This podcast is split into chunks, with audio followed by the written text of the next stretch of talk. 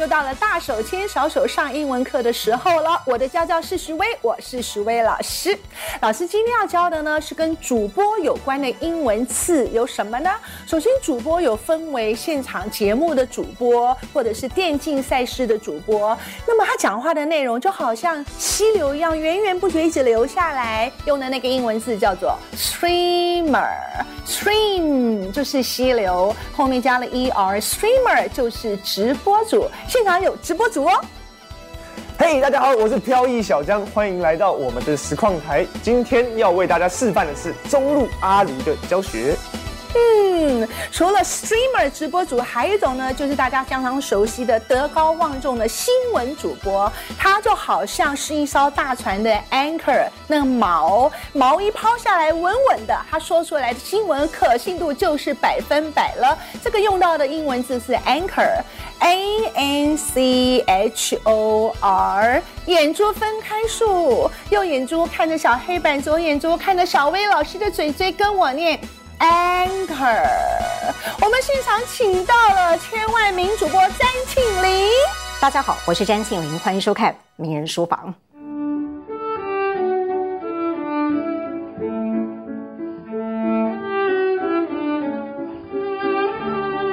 谢谢徐薇老师今天非常活泼、可爱、大方的开场。好，但是其实呢，虽然老师一开始就教了两个英文单字，但今天我们其实不是要来上英文课的。我们要来谈阅读跟亲子教育，嗯、好严肃哦，对不对？嗯、那徐薇老师今天又要谈亲子教育，所以旁边来了一位小鲜肉帅哥，大成大成啊，徐薇老师的公子。我们一开始就要考一个难题，你们两位儿子对妈妈，妈妈对儿子，如果要形容对方，用一句话会怎么说？那我先吧，一句话的话就是坚强，但是。有点三八疯癫的女强人这样子，什么是？哇，我还第一次听他这样讲哎！哇，这个这个题目，你说坚强，但有点三八，对，还有疯癫，还有疯癫的女强人，我觉得都是我哎。那徐薇老师怎么很精准的形容飘逸小江呢？妈妈觉得你是一个很有爱心、很聪明的年轻人。嗯，国中的时候有同学英文不好，他还留下来教他英文，希望把他教好。好感动哦！大成小时候念英文啊，大概是从几岁的时候你开始去念他的？我最小应该大概三五岁就会可能看一些故事书，但是看故事书不是说看完就算了，看了以后要背，呃，就。考哪几个单字？可能很简单的英文单字，水果啊，或者是 book 啊这种简单，但是就是真的是要背起来。那今天才算过关这样子。就是妈妈回来会抽考吗？倒不会，就是今日事今日毕。我对于他学英文的概念，一直不是说我们来玩游戏当中喝水 water 啊、呃，这个杯子 cup，从来不是。我认为现在是念英文，就是坐在这个地方好好念半个钟头一个钟头英文，背单字什么什么，很认真，不要玩别的，不可以讲说别的。好。背完以后呢，来，妈妈陪你玩大富翁啊！背完以后，妈妈陪你打棒球。我们在家里打棒球，你记得吗？对，对，我们家很小了，但是就一垒、二垒、三垒这样，然后就是一垒、二垒、三垒这样直线的。对对对。然后背完以后，我就很真的很认真的陪他玩游戏。所以我们概念就是学英文是学英文，玩是玩这样子。哦，那妈妈是徐薇，对于你在学校的英文成绩或英文这个科目，会不会让你特别有压力？其实从小有有一次印象非常深刻，就是我在小三、小四的时候，那时候真的是刚开始学英文，学校刚有这个科目。那我一直都觉得我英文很厉害嘛，因为小时候小朋友的时候，妈妈就常常教，所以我英文课从来不准备。就有一天考试，就考了一张英文单字，七十分。就是错了几题，七十分。那七十分对小小学生那时候，我的我觉得不能接受，因为我以前都是一百，怎么可以考七十分？所以那张考卷后来我就撕掉了，从来没有带回家过。我不知道有没有吞掉，塞在抽抽屉里面，就再也没带回来过。就是一种，呃，也是给自己的压力，也是呃，觉得说我的英文课的东西的表现一定要好一点，这样子。所以老师，你是今天才知道有思考卷的事情？我今天才知道思考卷这样，我一直以为我一直以为它都是一百分，想不到名人书房现在有真心话大冒险，有真心话大冒险。我大成呢，他一直是个自我要求也蛮严格的孩子。最明显的一次就是从小，因为他爱打电动，我都说不要打电动，打电动打那么多眼睛会瞎掉。我想每一个妈妈都讲一样的话，眼睛会瞎掉，不要再玩了，不要玩那么久，眼睛要休息休息，看远一点的地方。结果呢，我一直恐吓他说眼睛会坏掉。大小四的时候，有一次带他去检查眼睛，那一次眼睛检查出来，医生就坐在旁边说：“哦，这左边一百度，右边一百五十度。”我记得是这样。这小孩子当场哭出来，他就当场哭了。其实我也很意外，因为我早就知道他一定会近视，然后这个结果我也预期得到。可是那个医师、护士都吓一跳，说怎么有小孩子哭成这样？听到自己近视，听到自己近视哭了。对，因为就呃小时候打电动嘛，然后就觉得哎有很有压力，因为老师会一直骂眼睛会瞎掉啊，会近视啊，什么不可以这样啊，就觉得近视是一件万恶的事情，怎么可以近视呢？然后结果后来就近视了，那那时候刚得知这件事情，医生说确定要配眼镜，我那时候没有办法接受，对，但是也没有从此不打电动玩具，照打照打。但老师说，我是那一刹那我才了解我的孩子是一个这么严肃的小孩，因为我说眼睛要瞎掉你什么，我也没有真的说。你看，我就很坦然接受，因为我知道他一定近，因为我也近视，他爸也近视，我觉得也没什么。他的反应让我做了一个自我检讨。妈妈那时候，我心里想说：“哦，这小孩子的自尊心那么强啊！”然后原来我讲的话他都听进去的小孩，所以以后不要对他太 harsh。你们母子有因为学习呃吵过架或发生过冲突吗？有几次是可能老师也在教我英文单字，我就觉得啊，我就在念了嘛，那你就让我背一下念。那可能呃，我也是属于不是很细心的人，可能有时候拼英文单字就会少拼一个 A 呀、啊，少拼一个 E 呀、啊，那老师就会骂人这样。然后我就那时候就也觉得不是很开心，被骂的不是很开心，就怎么样，就这样，笔就飞出去了，印象很深刻，笔就飞出去，直接。往桌上一摔，这样生气，生气，就开始了这样。我们好难想象徐薇老师有这一面哦。哦哟，我是很严厉的人。我是你问他，我做一事情就是对我很重视的事情，比方说先念书这件事情，或者是对于他一些事情的观念或价值观，有没有？妈妈都是来坐这边，坐下来，我事情要跟你谈一下。我是这种人，就是在大部分事情呢，我管大不管小。当我要跟他讲的时候，这个事情我认为是很大的事情，我是很严肃的。但大部分事情我无所谓，所以我这平常他睡觉睡到天亮，玩电动玩到天亮啦，睡觉睡到下午啦，或是什么这种东西小事我不管的。其实大成的那个读书计划表看得出来，妈妈真的是蛮严厉的，因为那时候你自己其实很忙于自己的补教事业，对，所以就是用一个。方格的方式画了一些大成的学习进度，效率管理。对，我觉得说真的，回想起来，大成觉得那时候妈妈帮你做的这样的一个读书计划，这样的一个规划，你如今觉得最受益的是哪个部分？最受益的是哪一部分？其实上面有很多项规划，可能七八项，大部分都不会完成，当然完成上面三项，但是呢，呃。我觉得很多东西都是默默的累积，可能今天有几次做到第五项、第六项，包括那时候老师买了整套的那个成语故事，它是一个成语故事，一诺千金，故事怎么来的缘由，哪些字解析这样子，那对后来的累积，我觉得都是很有帮助。到一诺千金这些故事到现在我都还印象深刻，因为那时候是，呃，妈妈陪我一起看的。那像这样子的内容，我觉得是默默的累积了很多。不在我预料之内，不在我从我从来没有觉得我学过这个东西，哎，但是我讲的时候，我使用上我就会用得出来这样子。哎，可是这样子听起来，许巍老师不只是逼儿子念英文而已啊，你也很重视他的中文教育吧？当然，还会背那个成语字典哟。其实庆玲是主播更了解了，我认为中文的表达。是要有素材能表达的哦。英文毕竟我们只是希望让自己在国际上面能够接轨，然后选择能够更宽阔、更多元而已。但我认为我们的母语是中文，而且中文是一个非常优美、非常难的一个语言。所以我从小其实某方面来说，因为我是英文老师，一直在想说教他背单词。其实我把他更重视的是你的中文程度。所以从小他听相声。哦，然后呢，他成语故事我还要他讲给我听，这个故事的大概内容什么，我需要训练他的表达的方式。然后他在师大附中考大学的那个暑假，一高三的那个暑假，一开始的作文写的是不够好的，我跟他爸很惊讶，怎么他作文怎么会这样子不够好，还特别的有跟他沟通讨论。那大成研发出他自己一套写作文的方式，而且后来写的非常的好吧。对，他的师大附中附中的国文老师也很棒，帮他批改，最后把他写的作文都留下来当范本。因为我那个时候写的题目是只考作文的这个考古题，所以考古题不是说我一届写完之后的就不写，之后也都要写这份考古题。他老师就把我的这个只考题目那我还记得叫做宽与深，宽与深这个好像是。一百年指考的主题这样子，那那一篇后来就是师大附中学弟妹的范本，就是看我写的那篇宽与深。所以刚刚主持人问到，就是说，哇，好像不是只有重视英文，其实我觉得比起英文，我更重视他的。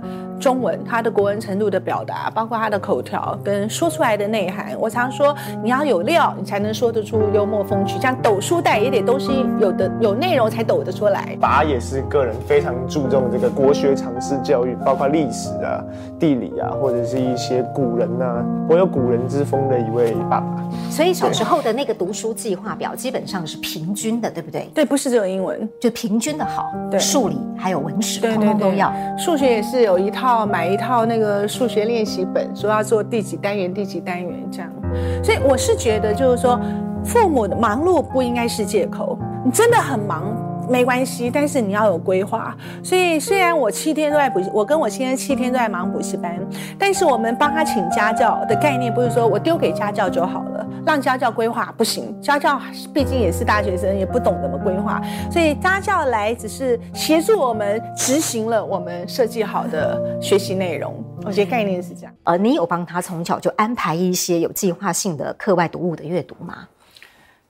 嗯，惭愧的说，其实我期待这么做，但是一直做的不是很好。说句实话，就是第一个我太忙，第二个每天就是刚把规定的所谓的学。Academic 学术类的做完，数学背完，英文做背完成语，中文时间就差不多了。所以课外读物上面没有这么多，倒是有拿过几本课外读物回来给你看，你很喜欢，还记得吗？其实徐老师他说他真的有想要做这件事情，并不是说说，而是真的有。我小时候印象很深刻，就是他会给我一些就是简单或者说比较符合我会有兴趣的内容的书给我看。那我印象非常深刻的一本是侯文勇先生的这个。天作不合，天作。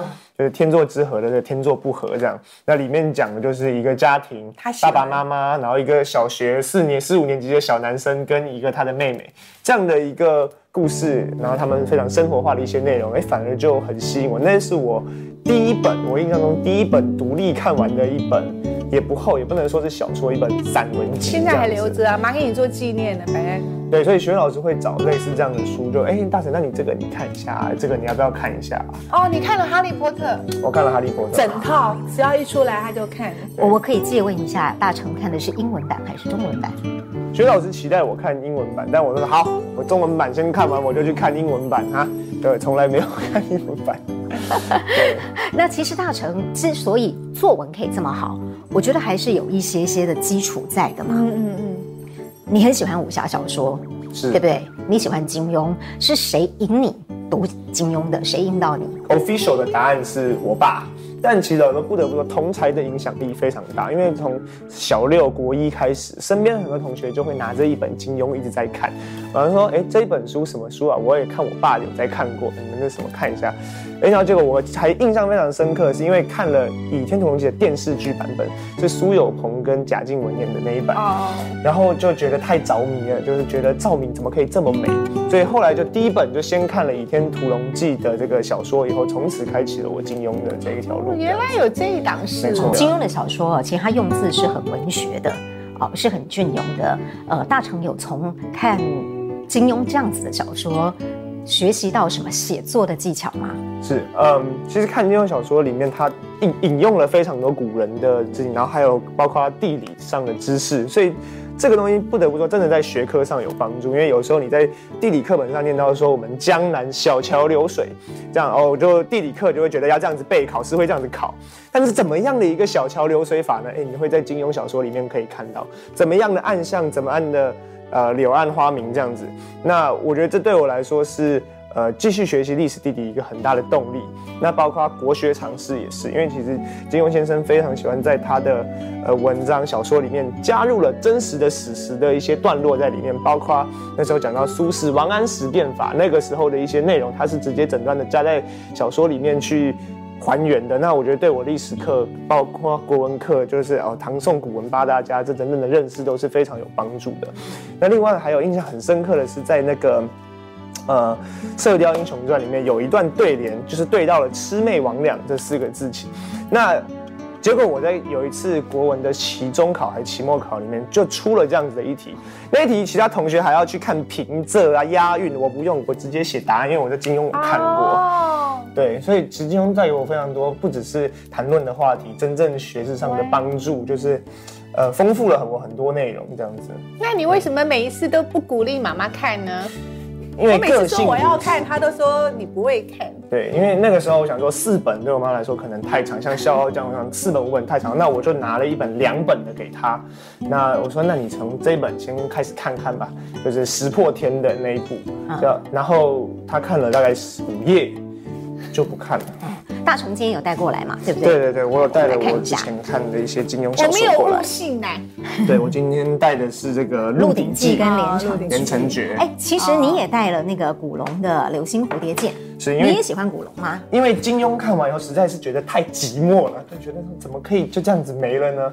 所以后来就是往别的武侠小说的路线，包括最近说这个女版金庸正风的书，我也都看了。许巍老师你自己呢？因为其实你们是完全就两个世代的人嘛。那你跟我是同一个世代，我们小时候的资讯没有那么丰富，大概就是要靠父母亲给我们一些课外读物。你小时候的成长过程的阅读经验，有历经过几次的转折吗？大成是比较好命的孩子，就是嘛，家里上他是没有经济。不匮乏的孩子，我小时候成长的时候，我老实说，我一直比较功利主义，也就是说，对考试有用的东西我才看。所以我最喜欢看的就是《九歌》《尔雅》，上面有好多的好文字，我看都是为了要把文字背起来写作文好用。哎、欸，其实那很重要、欸，哎，是不是？以前我们考试的时候，就是堆砌一大堆好文字嘛，这第一个。所以我比较少在阅读上面有什么。课外读，我觉得对功课没有用的，我都不看。你说你亚森罗平整套有看吗？那是小学的时候，嗯，小学的时候，哎，我也是，是。哦，我比较喜欢亚森罗平胜过福尔摩斯。哦，我也是，女生都喜欢亚，因为亚森罗平比较风流倜傥。对，不过那是小学的时候啊，呃，我我家境有困难，是我国高中开始，所以小学的时候生活很富裕。但后来我国高中要升学嘛，我就看的都是。有有用的书，上大学以后，因为念外文系，又开始在补习班教书。我很怕我一直教书，我自己的英文会退步，所以呢，我就维持看英文小说的习惯。所以我一直以来就是看英文小说，目的为了练习英文。啊，然后当然也休闲，我只看那种言情小说。所以你在一段时间之内同时做两件事，又休息又读英文。对，exactly，对我来说是这样子。嗯，那许巍老师今天也带了一些书要跟大家分享。哦，对，对这个是最近看的吧？都不是，都不是啊。都一看书都这么烂了。那我想推荐大家看英文小说呢，分为三种，一种呢就是电影有演过的。那电影演过的话呢，比方说这个《Devil Wears Prada》，对，穿着 Prada 的恶魔的那个，还有电影。所以你看完电影以后呢，你再去看他的原文小说，会比较简单看。另外一种呢，就是言情小说。言情小说呢，就像我们的，其实不像琼瑶阿姨的那种，再看更。简通俗一点的文字，更简单一点的这种，那他的故事一定很简单，你绝对猜得到男主角、女主角大概什么状况。可是呢，他英文很简单，故事很呃就很好看。那个呢，我是推荐这个叫做 Nora Roberts，她是美国言情小说阿姨。对，那她的小说我常看，因为看完就就就过去了，一个故事看完，然后很简单。那另外一种呢，就是属于这种，呃，这个该怎么说呢？它的内容稍微深一点点，你想欣赏文字的。对，你想欣赏语文写的比较好的，那我就推荐这个小说，叫 Emily Giffin。这个小说它的主角大部分都是专业人士，是律师啦，是医生啦，或者是社会工作者啦什么的。那因为主角的工作内容，所以英文用的比较难啊，所以想练习英文的，我觉得。英文程度也比较好的，就适合看他的小说。我大概就分这三种在看。啊，这个呢叫做 Nicholas Sparks，他非常有名，因为呢他的小说他都是先有小说，然后搬上电影的，包括大家很熟的《Message in a Bottle》，就是呃瓶中信，瓶中信，还有包括《The Notebook》，就是手札情缘。嗯嗯嗯还有这件是个 Dear John，一个美国大兵回来以后女生分手的那个，那都是他的小说，他都是先有小说以后，然后再拍成电影，然后电影都非常的。的通俗好看的爱情片这样，然后再加上这个作者我很喜欢，就是他就是所谓的三观很正确的作者，所以里面的人都会是很很 loving 的好人，然后他使用的文字又非常的浅显好看，所以我大推这个作者的的小说，而且他的小说大部分都翻拍成电影，所以你可以看电影看小说换来换去看这样。你会鼓励大成看英语版的言情小说吗？嗯，他应该不会喜欢看。你看过吗？英文的小说我有看过，是《哈利波特》，有看过一点点。然后那个《The Great Gatsby》，我有去买来看，因为那个有了电影，然后非常的有名，然后又说那本小说是以这个文字洗练出名的，就是说它整本没有赘字，就是很少的文字就，所以我有去拜读了一下，但是实在是没有办法 坚持下去。对，那是文豪写的嘛？文豪写，我到这边刚好就我不知道他有去看这个《大亨小传》这件事。事实上，我完全不推大家看经典文学名著学英文。为什么呢？因为我自己很爱看 Jane Austen 的所有的小说，我都爱看，嗯、包括爱玛呀什么的。对，呃，简爱哈，然后还有像爱玛，还有像 Pride and Prejudice 傲慢与偏见，他的作品我非常爱，我是全部都看。但是呢，这种文学经典作品的英文呢，不适合一般学习英文的人看，因为它其实有点像我们现在在造作，就是对搬弄那些文具这样子。就像老外要学中文，你叫他看《红楼梦》一样，这样他学的东西不实用、不实际，然后也傲爱，就是很很难懂。所以我觉得，像我是个人，是因为我喜欢艾玛的男主角 Mr. Knightley，我喜欢《傲慢与偏见》的那个那个。Mr. Darcy，我是喜欢男主角，然后再加上我自己本来就是念外文系、念文学的，所以我读的时候我有那个领略。但是如果你英文不好的，它是一大堆倒装句，一大堆古文的倒装写法，然后形容一个心情，用了一段在形容那个心情，所以你没办法学英文。你要，你应该是享受文学的乐趣，嗯嗯啊，所以你学英文的角度，我建议。The Notebook 就是这种可翻拍成译文片的这种电影小说，比较简单，比较入门。那有没有母子会一起看的书，或者是你们有在哪一个时期有共同类似的那个阅读经验吗？其实主要这样子的共同经验以杂志为主。那为什么看杂志呢？因为以学习为主，因为还是必须讲回来，就是讲到我们那时候学老师在那个电台有主持节目，那电台会找非常多的 topic，可能跟环保啊、跟国际情势有关等等这样的议题的文章，那学老师会在电台上讲，讲完以后他觉得一些不错的文章呢，他就会带回家里面啊：“大成来来嘛这边。”然后那文章就放在这，来这边，今天我们要念这一篇，念完你就可以去干嘛干嘛干嘛这样。然后就会真的会看，一起看，那他会带我看。那这个一方面我也是阅读嘛，英文阅读也是阅读，那也是在培养英文程度，也是知识的培养这样子。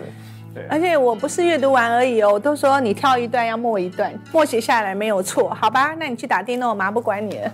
对哦，所以反正就是完成了工作之后就可以去做自己想要做的事情。对对对，有一个问题要考考两位，如果用一句话来形容阅读，以你自己的经验来看，你会怎么说呢？我们要不要大成贤？对我来说，阅读是阅读是什么？应该是一件好玩而休闲的事情。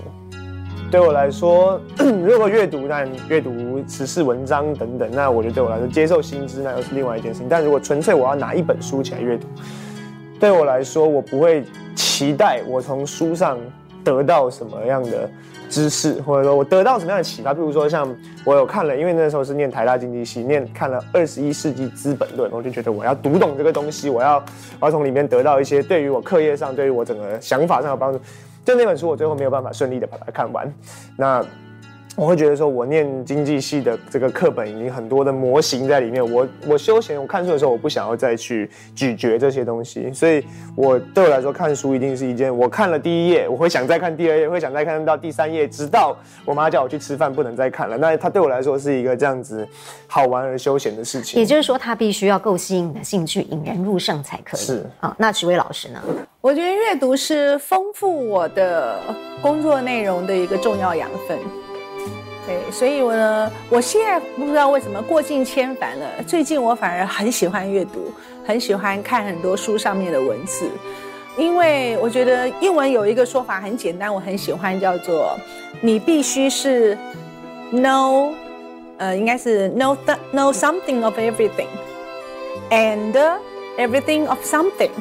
就是说，每一件事情你都得知道一些。那书最简单了，看书大概就了解这个产业或这个人的故事啊，或这这个呃这个领域的人在做什么。我觉得就是你大概看一本我，比方说摄影师的工作，我看了一本跟摄影师有关的书，我大概知道，可是我不需要全部都知道，我只要会一些丰富我谈话的内容就好啊。因为我也是个直播主，也是个老师，也是个 speaker 这样。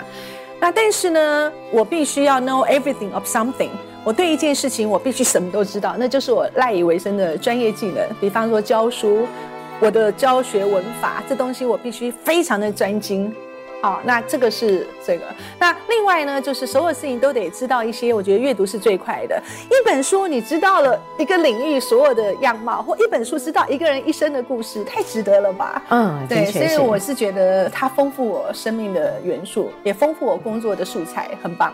老师介绍了一大堆都是原文书，是，所以可能很多人看了会望而生畏。嗯，我们要怎么样去克服看到很多英文字结合在一起的那种恐惧，而且找到适合自己程度的书来阅读呢？呃，第一个有个心理建设，就是其实我觉得全世界啊，现在最夯的、最难的语言其实是中文。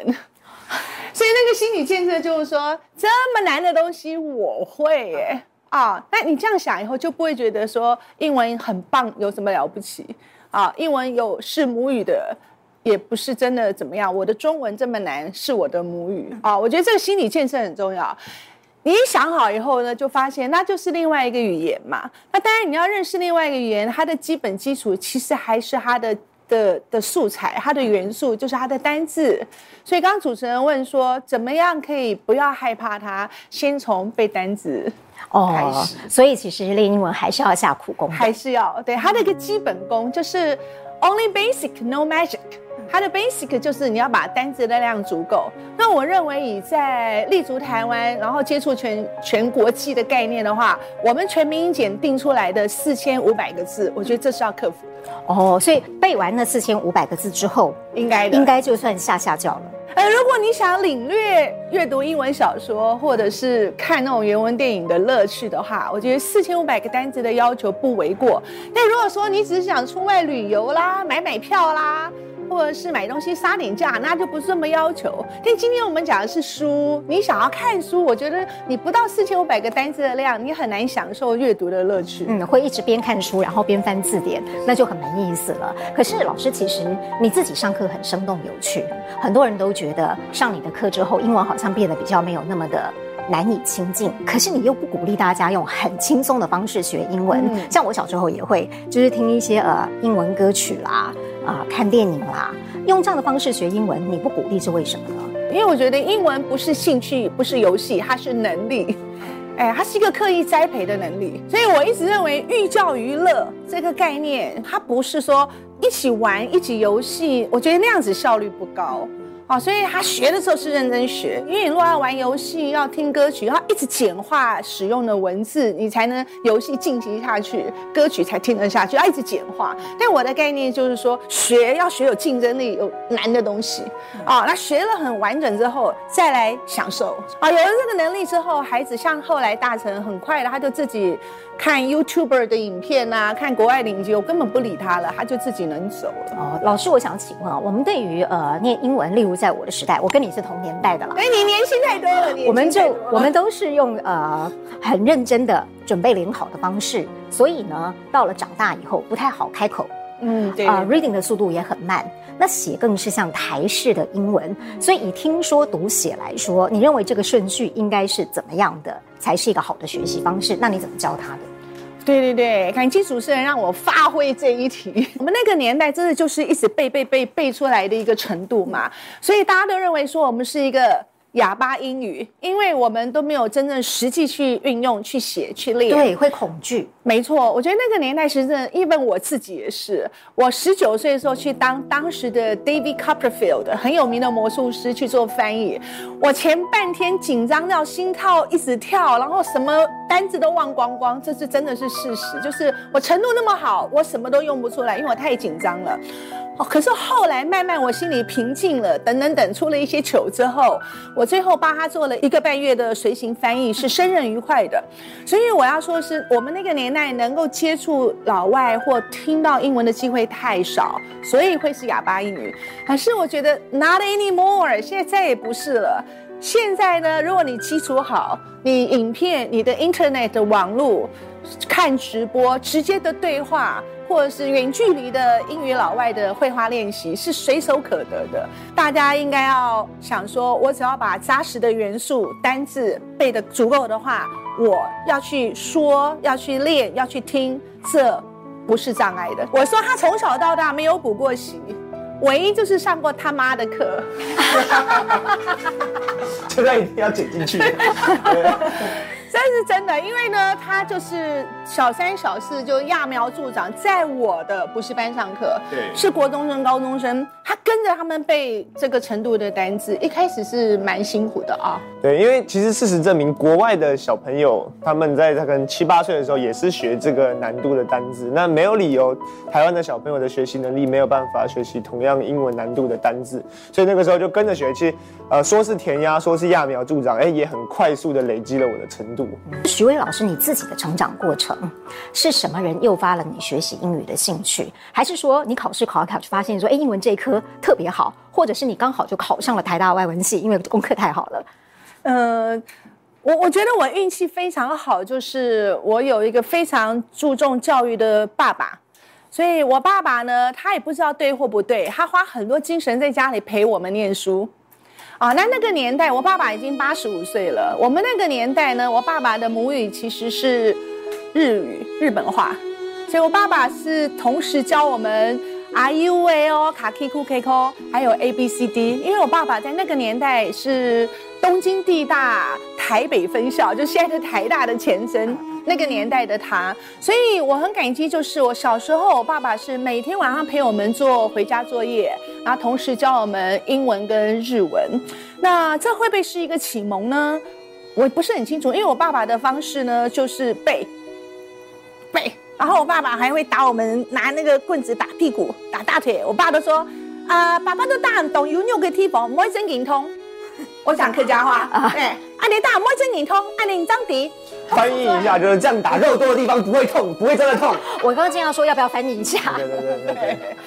所以，我老实说，我也是一种严师出高徒的一种环境成长的。我那个年代是国一才开始上英文课，你哦，你也是哦，真的。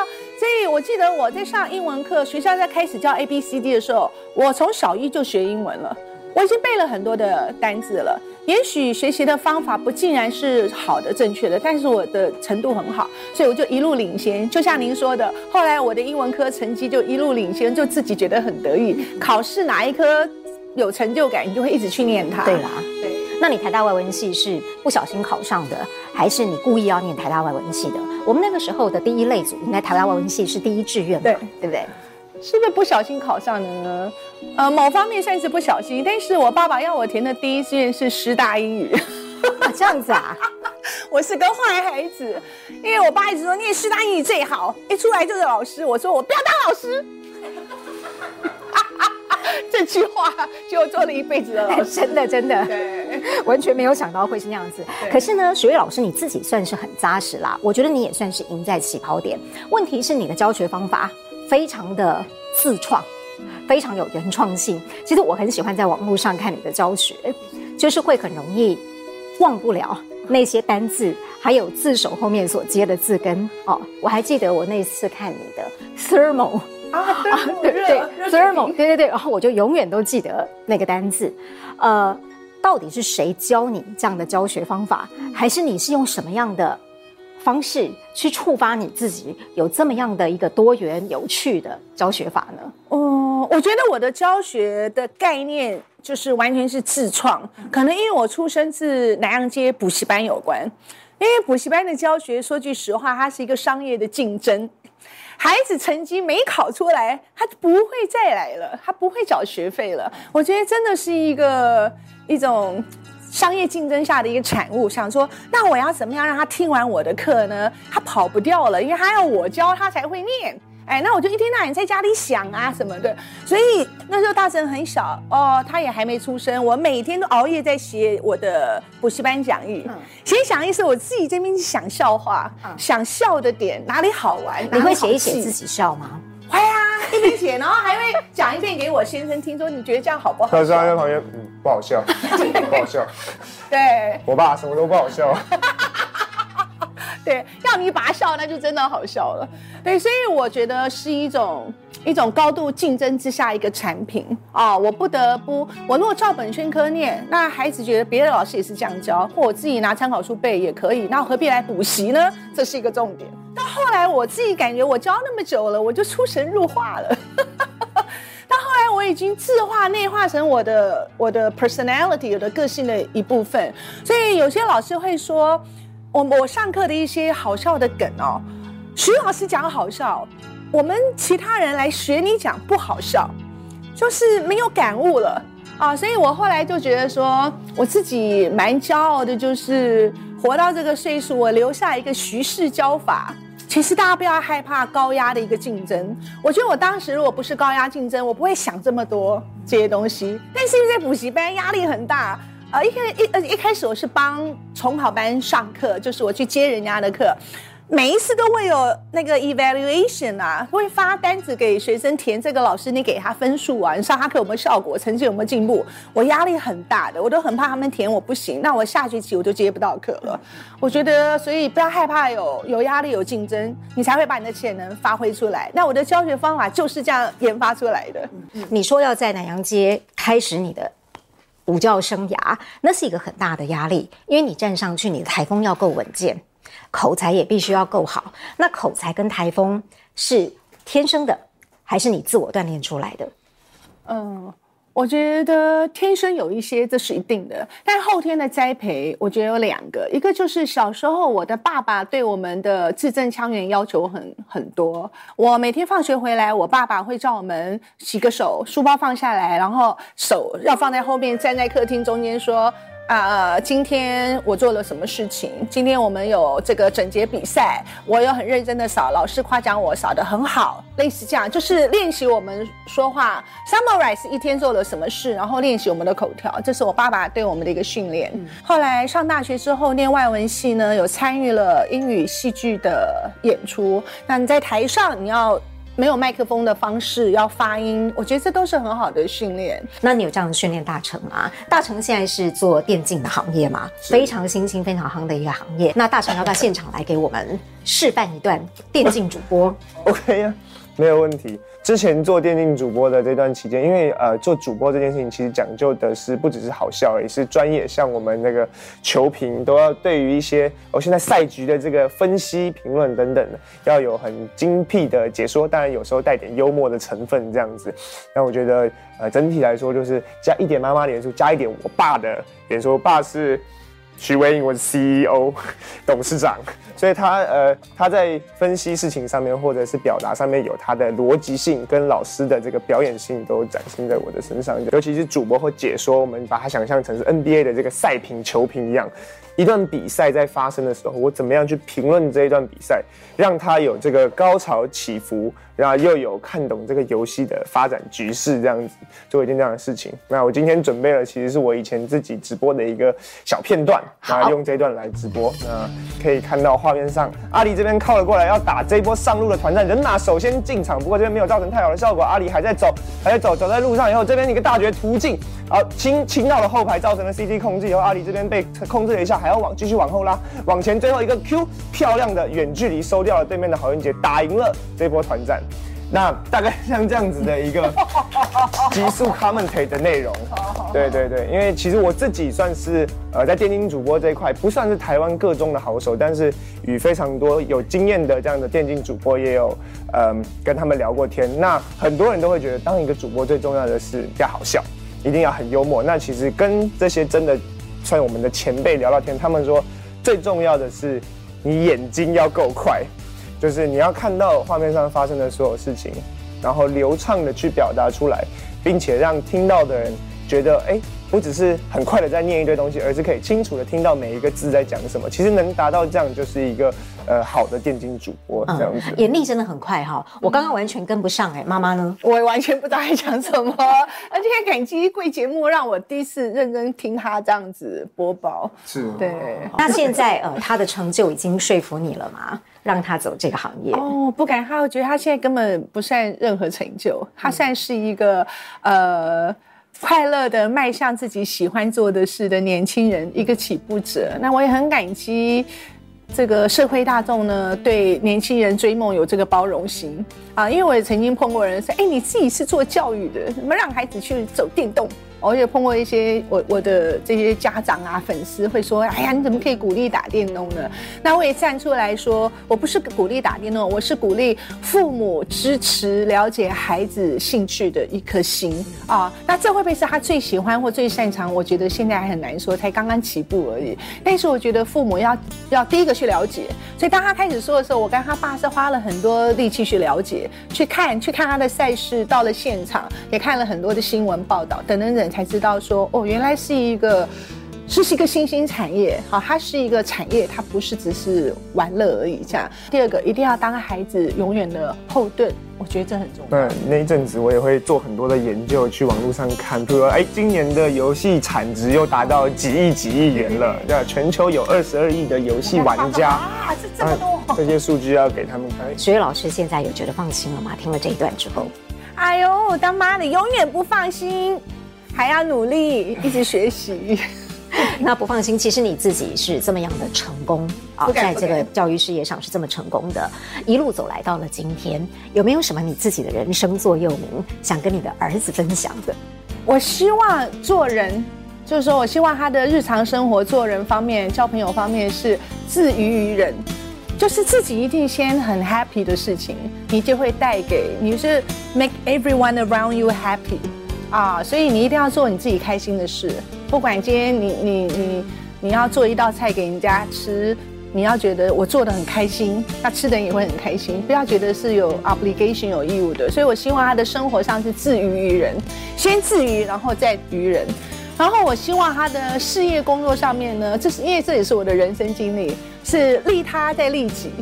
就在做工作的时候，一定先想别人的好处是什么。所以我说，你到公司上班，一定要先想老板为什么要用你，老板从你身上得到什么好处，你一定要先想别人的利益，然后最后呢，好处就会利自己。